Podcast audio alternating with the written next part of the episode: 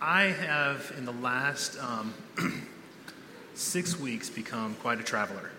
And um, it, Craig, is, Craig is laughing because over the last six weeks, I have been on the road um, for over 5,000 miles um, in a car. Okay. Um, that or in a, in a vehicle. Most of that I've been driving. Um, a good bit of that I was riding with Craig on choir tour, which was what, like 1,900 of those miles or something like that. Um, so there's other, the other people in the room have been on that, that portion of the, the 1,900 miles. But I've also had uh, some uh, family business and different things going on, and I've been, I've been in the car. Okay, so I've become uh, quite a traveler. And as I was thinking about this and um, and what God had on my heart, I started thinking about this 5,000 miles and where it might have taken me otherwise. Okay, um, because it's that's a pretty significant distance. Okay, and so I started kind of like you get on Google Maps and you say start here and go where. And it turns out that that 5,000 miles would have um, taken me, if I could get in a car and drive all the way to, um, like, over the Atlantic Ocean on a bridge, it would have gotten me to one of my favorite places in the world, which is Rome, Italy. Um, in 2006, Kelly and I took a trip to, to Rome. And um, on this trip, I was finishing up in uh, a school program, and I had to do 40 hours what they call ethnographic study, which means they have to stick you in another culture and, and um, to, to kind of look at that culture and kind of compare it to yours and what you can do with it, and so forth and so on. And so I took this, this survey, which I, I thought was pretty simple and easy that people would fill out for me and I, I, became that guy who stands at the top of the escalator and says, "Do you like beans?" And um, that was, you know, this that was me. And um, I, you know, instead, this was a this was a survey about religious attitudes inside of of the city of Rome. And so I. Um, we went and did this, and I, I, realized very quickly that my translation that I had done to Italian or that Google had done for me was not very good. Um, and that uh, that people in Rome were not interested in talking to me. Okay? And so part, part of this, though, too, is my, my wife had, had gone um, away from home and away from family. And, I, you know, when we got ready to go on this trip, I said, you know, all right, you, you've sacrificed a lot to be here with me and, and to go on this journey. Where do you want to go to do this study? And that was where she picked to go. And so that's where we went. But there's lots of things in, um, in Rome that are absolutely amazing to see and it was a fantastic trip.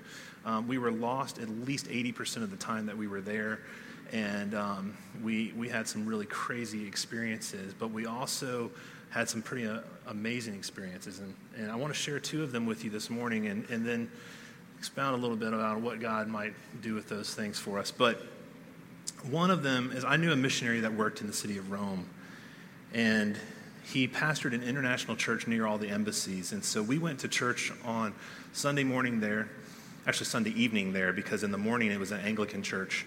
Um, in the evening it was this uh, independent church. It's called International Christian Fellowship. It's uh, ICF. Um, over 41 nations represented in this one worship service. Um, it was fantastic. But then um, what was even better is that my, my church that I had grown up with had, had worked with this church in Rome, and we had helped to pay for a prayer center for them. Um, and we weren't the only ones, but we, we gave a significant amount of money from our church to develop this prayer center. Um, and on Tuesday night, we got to go and sit in a prayer meeting like I've never experienced before. Um, because there were people from all nationalities there. Um, and the, the, about 20 of us in the room, there were probably close to 20 languages represented in the room.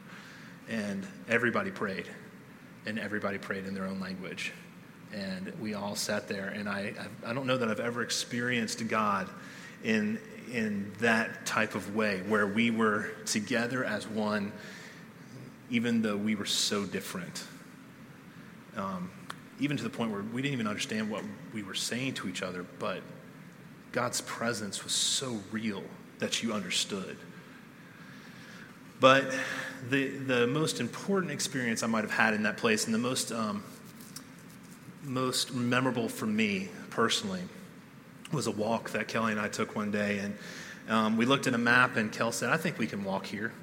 And, um, and I went back and looked at Google Maps, and it says it only takes an hour to walk there, which is, and she's going like, this because Google Map is wrong. Okay? it is it is wrong. Very, very wrong. Okay? It, we left Teatro Marcello at like nine o'clock in the morning. We stopped for one cappuccino and we walked to the catacombs of St. Callistus. And the catacombs of St. Callistus are three miles from there. You should be able to do that in, a, in an hour. But we spent um, our way weaving through all kinds of things, ended up on a road with walls on either side of it and buses going up and down a two lane road where we stood against the wall like this because there wasn't a sidewalk and these buses were, you know, scared to death, you know, but we were, we're going. And, um, and so we, we walked all the way there and we get there at 1205 so it took us three hours and five minutes to get there. But at noon they closed for lunch. And so we walked all the way there and then sat down for 55 minutes and, and waited and relaxed but then in that, in that, very moment that they opened the gates and this little Irish priest comes out and he starts talking to us about the history of these catacombs. He starts talking to us about what we're going to see and how it's going to, to look. And, um, and he says, okay, you ready?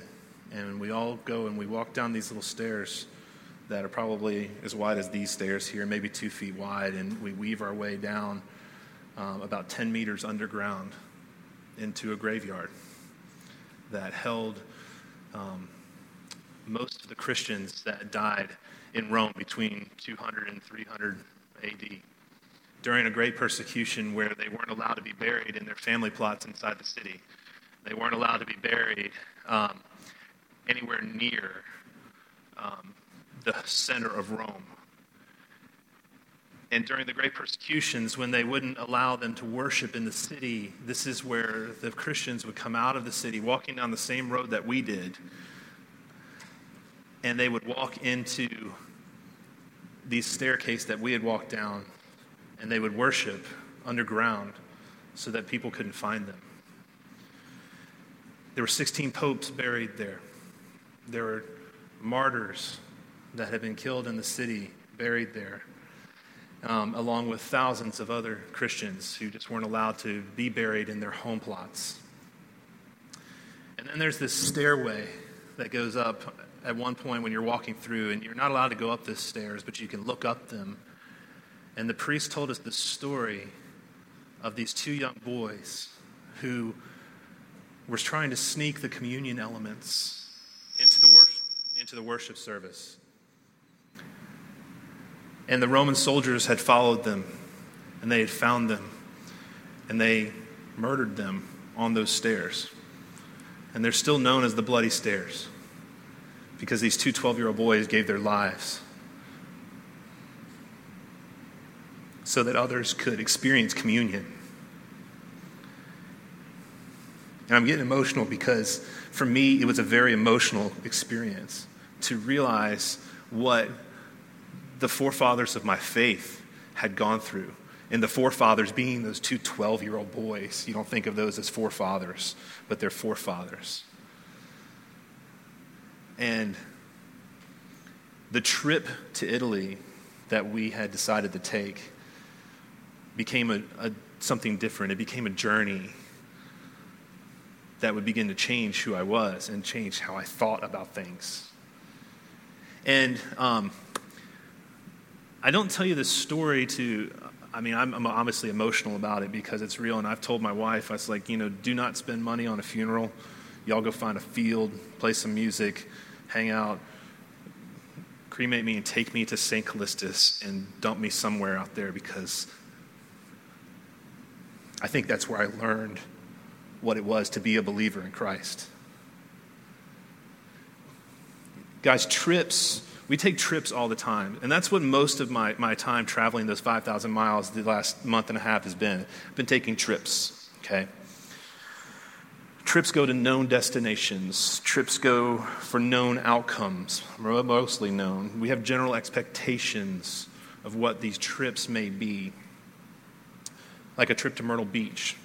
You're going to get sand between your toes. You're going to sit on the beach at sunrise because you're on the East Coast. If you're the West Coast, it's sunset. No fun to watch the sunrise on the West Coast. you know, these are trips, these are things that you expect. But a journey is a little bit different. A journey becomes about the revelation of things that are unknown in your life, and those things becoming known, revealed to you.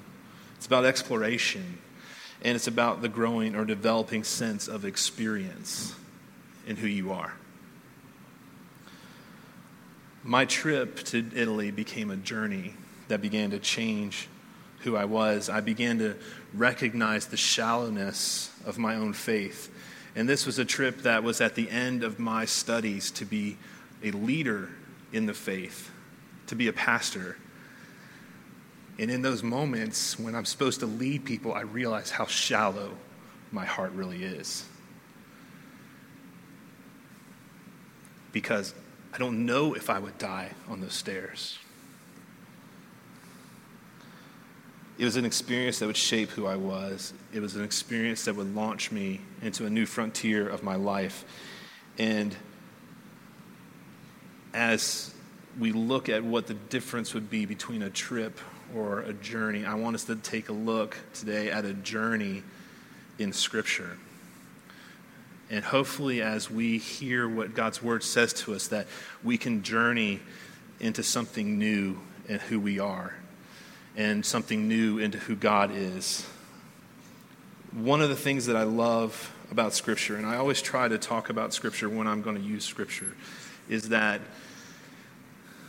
the, the Bible is a collection of stories, accounts, parables, all these types of things, and they all individually exist, but they all connect together to create one story or one story, sorry, holding up two fingers is two stories. They connect together to make one story. And in that one story, we see um, the progression of a people. It's the same God. He's the same all the way through, even though he may even seem different, but he's, he is the same working on a group of people who is changing as he redeems and as he builds his character and as he grows them as a people. And then in, when Christ comes, we see him grow us all as individuals as well. But this journey, this experience that we have in Scripture is real. And so today I want to start back towards the beginning, not all the way in the beginning, but we're going to look at four different pieces of Scripture today. And the first one, it comes from Exodus 3, verses 1 through 5. This is the account of the burning bush with Moses. So let's just read. Now Moses was tending the flock of Jethro, his father in law, the priest of Midian, and he fled the flock to the far side of the wilderness and came to Horeb, the mountain of God. And there the angel of the Lord appeared to him in flames of fire from within a bush. And Moses saw that though the bush was on fire, it did not burn up. And so Moses thought, I'll go over and see this strange sight, why the bush does not burn up. And I always just think that's funny. You know, you see a bush that's burning but not burning, and he goes, I'll go look at this. Anyway, so so when the Lord saw that he had gone over to look, God called to him from within the bush, Moses, Moses. And Moses said, Here I am. Do not come any closer, God said. Take off your sandals, for the place where you are standing is holy ground. And then he said, I am the God of your father, the God of Abraham, the God of Isaac, and the God of Jacob. And at this, Moses hid his face because he was afraid to look at God. And this is kind of the first stop on our journey today, at least. God's Spirit in the beginning, it hovered over the waters of the earth. And it's, it's been in work, it's, it's been speaking to people individually, and it's been dropping thoughts in the, in the hearts of people, and they've heard God speak, and, and it's been happening all about it. But in this moment, there's a manifestation of God's presence, and it's in this bush that's burning. And it attracts Moses to him, to this, this place. And, but there's something different about what happens here. And, and the bush is burned and it's not consumed, and this miraculous thing happens. And then God tells Moses to not come any closer. Which, if we start thinking about what we hear in church and what we hear in Scripture and in, in, in, Christianity today, it's always draw close to me, come close to me, come into my presence, come into this. But at this point, God is looking at Moses says, Do not come any closer. This is an introduction. This is God looking at him and saying, I'm the God of your father, the God of Abraham, the God of Isaac.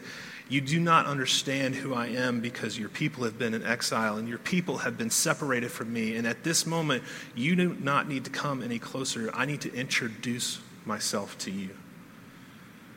You need to understand and know that I'm holy and that this place is holy. And even your wearing sandals at the moment is too much separation. But you need to hold on and realize who I am.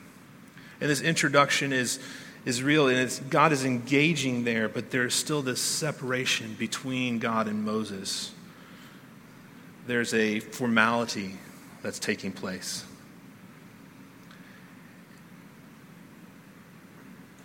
And in that formality, there's actually comfort if you think about it a little bit. Because here's Moses who realizes who he's talking to, and he hides his face.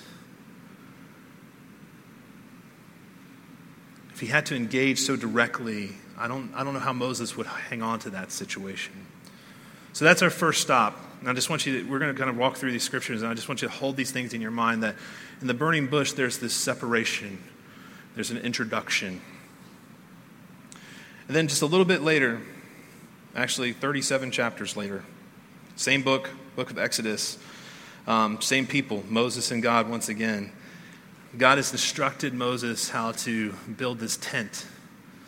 And it's, um, it's huge. It's not a small thing, it's not a small task. If you go back and read maybe 37, 38, 39 chapters of, of Exodus, you will find not, not only um, instructions, but very detailed instructions.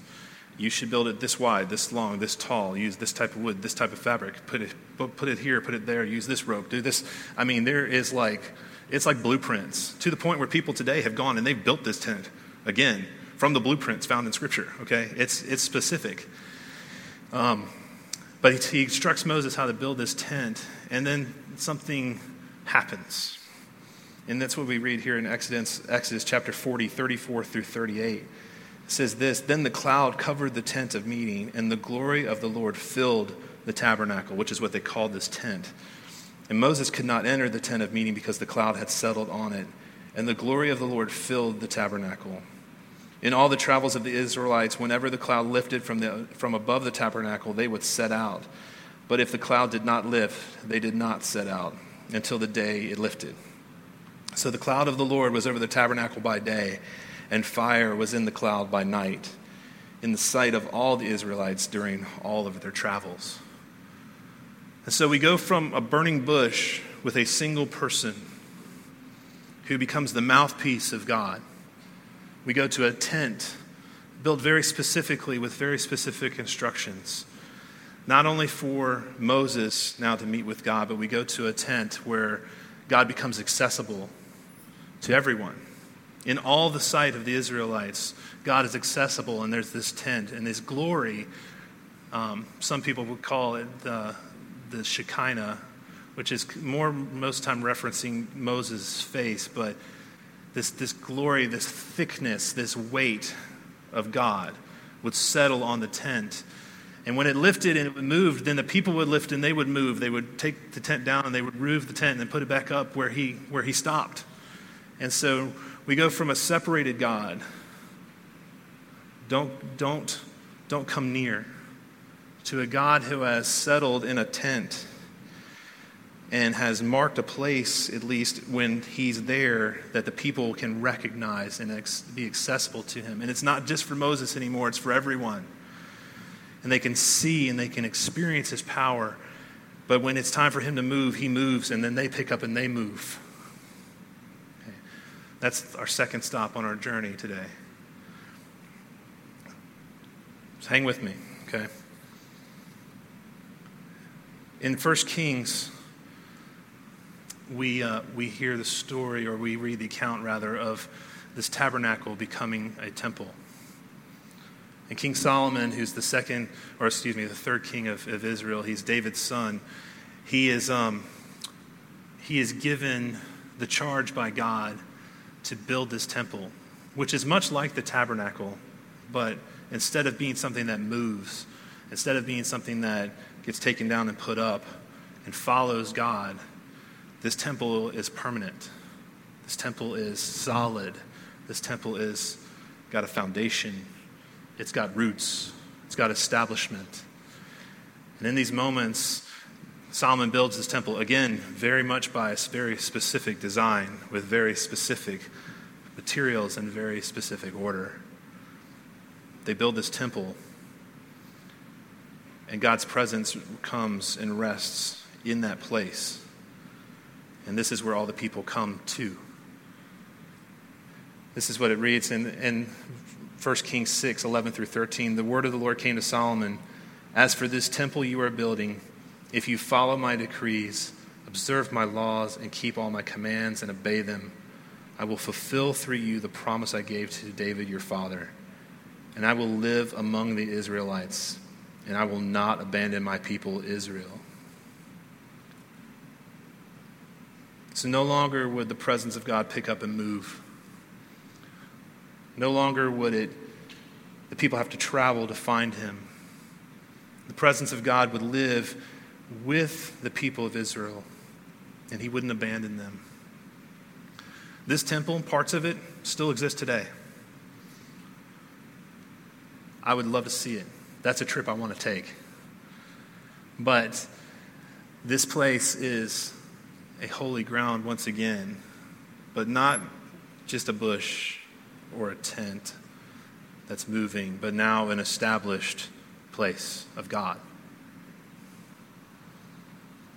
Finally, in Ephesians chapter 3, we find our final stop on this journey.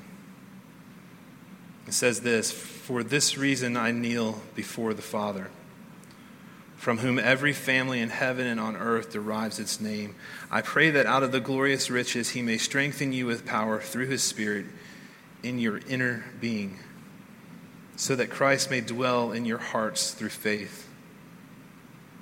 And I pray that you, being rooted and established in love, may have power, together with the Lord's holy people, to grasp how wide and how long and high and deep is the love of Christ and to know this love that surpasses knowledge, that you may be filled to the measure of all the fullness of God. In this final stop, we see through the power of the Holy Spirit in our lives that God makes his dwelling place not in a bush or in a tent or in a temple, but he makes his dwelling places in the hearts of his people. And we go from separation and accessibility and establishment to the indwelling presence of God, who lives not with us, but in us.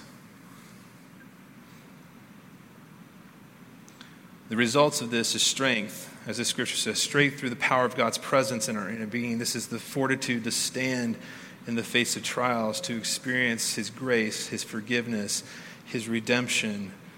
This puts real roots in establishment into our hearts. It's not an established building that you go to, but instead, that stability comes with the realization of God's true love for us and communicating internally in our hearts through His great love.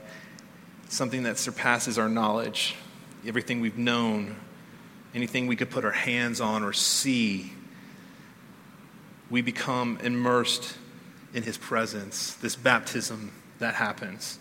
And in Acts chapter 2, we see this, this baptism that, that happens of, of the disciples and everybody who's gathered there in the upper room where God immerses them in his presence. And it's something that John the Baptist had told us about is Matthew 3. It says, I baptize you with water for repentance, but after me comes one who is more powerful than me, whose sandals I'm not worthy to carry. He will baptize you with the Holy Spirit and fire. So these four stops that we've taken are a journey that God takes with his people throughout all history, from a bush to a tent to a temple to our hearts. and we're all on this journey ourselves. Some of you guys in, the, in this path might be on a, in a burning bush place where Maybe you don't, you don't really have a realization of the accessibility to God, or you don't have an established faith, or you don't have the, the idea of God living in you just sounds crazy. You don't know what you're doing, but you, you're in an introduction place where you've come into an introduction with God and you said, I, I recognize there is something real here, and I have to interact with it. But there's, there's still a separation in your life, and that might be coming from circumstances that you're dealing with. It might be coming from pain. It might be coming with, from past experiences. But God has got you on a journey. Maybe you've been introduced to God, but He's still a moving target in your life. You're in that tabernacle place. He's moving, you follow. He moves, you follow. You're amazed by His power, but there's still, there's still this, this idea that God is, can't put your hands on Him quite yet. Maybe even a little bit frustrating sometimes.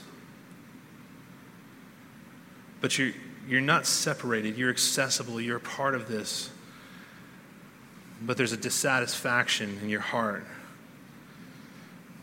A lot of us are in a temple stage where God is, is established in our lives. We have a pattern, we have a focus, we have things that we come to every week, we have a, routine with God. The walls are solid.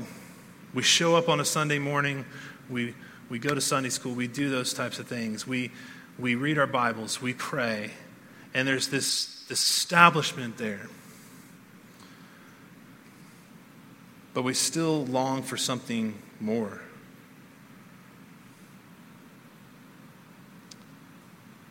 Folks, the, the destination that God has in mind for each and every one of us and for all of us is for this heart dwelling, indwelling, immersive presence of God to be part of who we are and how we live. For His, His Spirit to grab a hold of our hearts, to have purpose, to have passion that you haven't experienced before, to be empowered in those moments, to see it and feel it expand inside of you rather than outside of you. Knowing that you're being filled, knowing that this establishment in your heart is rooted. It's personal, it's relationship. I can't have a relationship with a building or a place, but I can have a relationship with the person of God.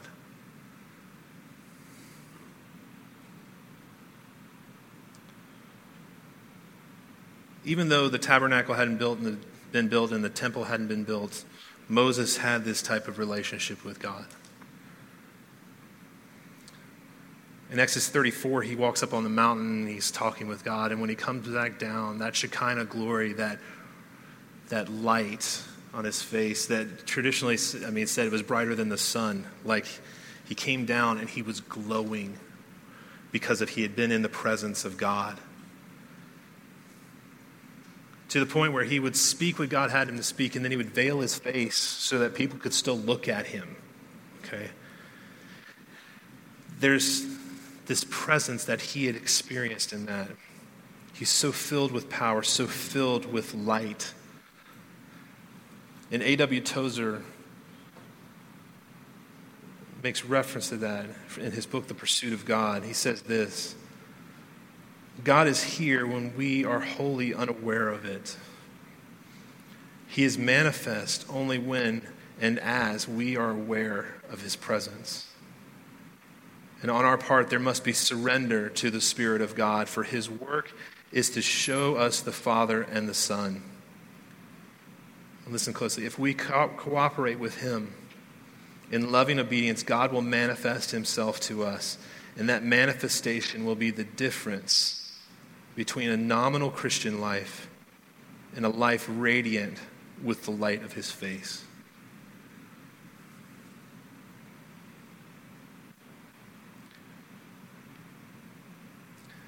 The people who worshiped in the catacombs. They had come to a place where the nominal Christian life wasn't enough. In that day and age, if you were going to be a nominal Christian, you're just going to give up. You might believe, you might talk to your family about it.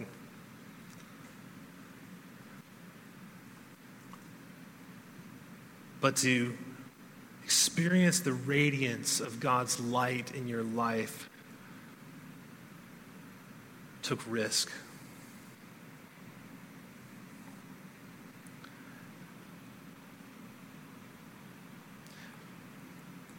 The radiance of God in that moment wasn't found in the light of day.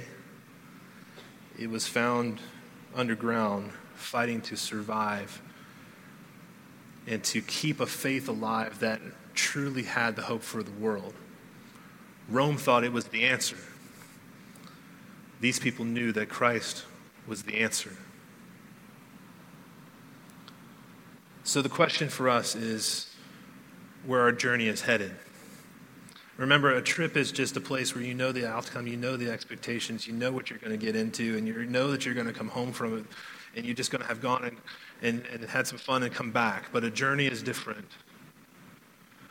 A journey starts in one place and you come back different. Come back exploring, come back having experienced something, you come back changed.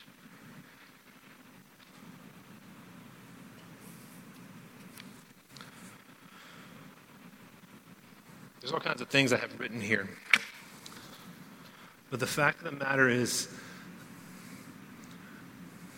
when we stand at the bottom of the stairs in our lives and look up and see the truth of who we are, in those moments that I stood in the catacombs, I realized that I had a very temple like faith. I'd made a lot of decisions. I'd put up a lot of hard walls. But that hadn't gotten to my heart yet. Even though I had left everything I'd love to follow it, it hadn't gotten there yet.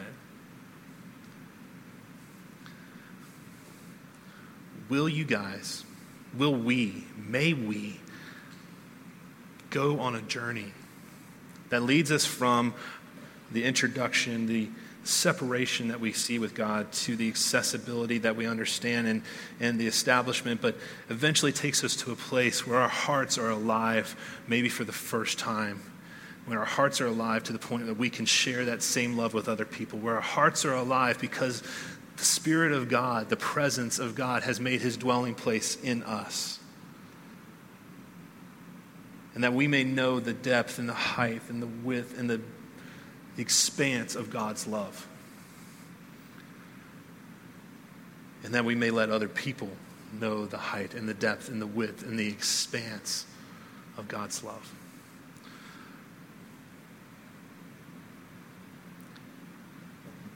We're in a process. I pray that God would, would help us all to engage that process and to know his love for us and to know the journey to his heart through ours. Let's pray. Father, this morning I know that um, sometimes it's difficult to look at ourselves and to really look in the mirror and say, This is who I am. It's not who I thought I was, it's not who I expected. Sometimes we look in the mirror and our reflection is not who we want it to be. And God, we realize that we're on a journey.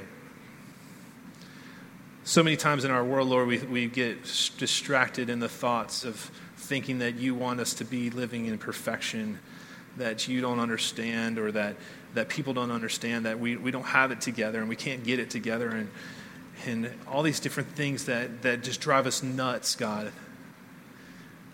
And then we can look at the beauty of your word and see that for thousands of years, you took your people on a journey, ever growing closer to who they are, ever growing closer to your presence, to the point where your Son made it possible for each and every one of us to not only to see your power, but to have that power and your life and your love live in us. And in those moments, the walls of this building and every other church in this place became tools and not places of where you were. The temple disappeared, the temple became your people. God, help us to not be afraid of the journey. Help us to, to step out and to risk and to know that you love us enough to draw us to that place. Today, I know that people came into this room with baggage. They came into this room with all kinds of things and weight and, and, and things that they may not even realize that they're carrying, but they're loaded